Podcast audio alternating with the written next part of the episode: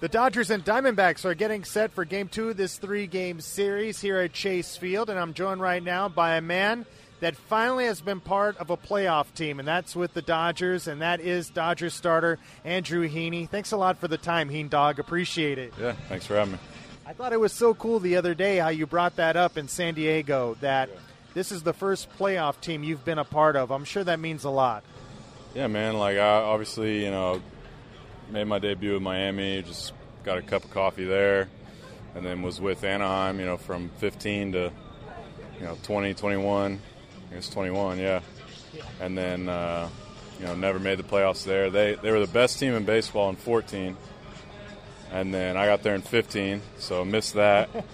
and then, uh, you know, went to the Yankees and got got accepted an option with like a about five six days left in the season, and then um, got DFA'd right at the end. So uh, I didn't really get to be there, even though I mean I pitched pretty terrible, so I didn't really contribute any to them winning. But um, you know, like just kind of missed missed that, you know, by a few days, and so it's definitely something that's uh, motivated me for sure.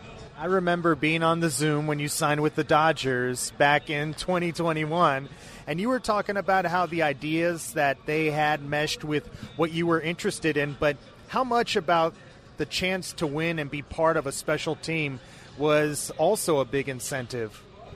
Well, yeah, I mean, obviously, like every player wants to win. I mean, I think they're, you know, you don't want to, you don't want to like ride other guys' coattails, right? Like you want to be a part of it. So it's like, I wanted to come here first and foremost just because of like, I knew, for me personally, like, I, I didn't want to have another season like I had last year. I wanted to be better than that. I know I, you know, I know I'm better than what I showed last year. Have more in the tank than that.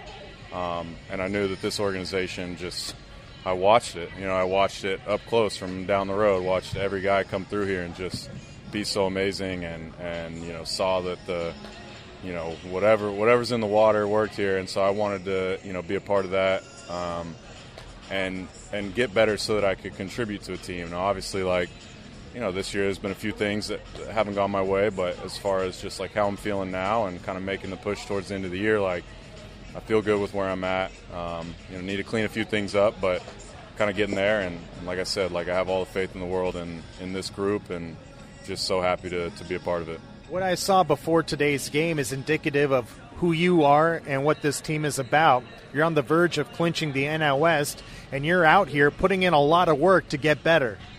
yeah, man. Uh, nothing really changes. Like whether we win tonight, you know, and pop champagne or not, like nothing nothing really changes. Like you still got to go out there. Like I got to go pitch every, you know, fifth, sixth day, um, and I got to do my best to be prepared. Like that's just how it goes. And whether you're, you know, what I mean, I've been on other teams where I've been eliminated at this time. Like there's been teams where you have nothing to play for at this time. You still got to go out there and put the work in. Like so you get paid to do.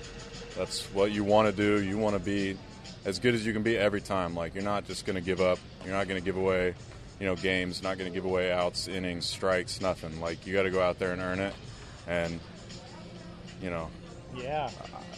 There's a baseball higher power out there somewhere yeah. that you know what I mean. Like when you put the work in, usually you're going to get those those rewards, and um, I kind of I believe in that. So.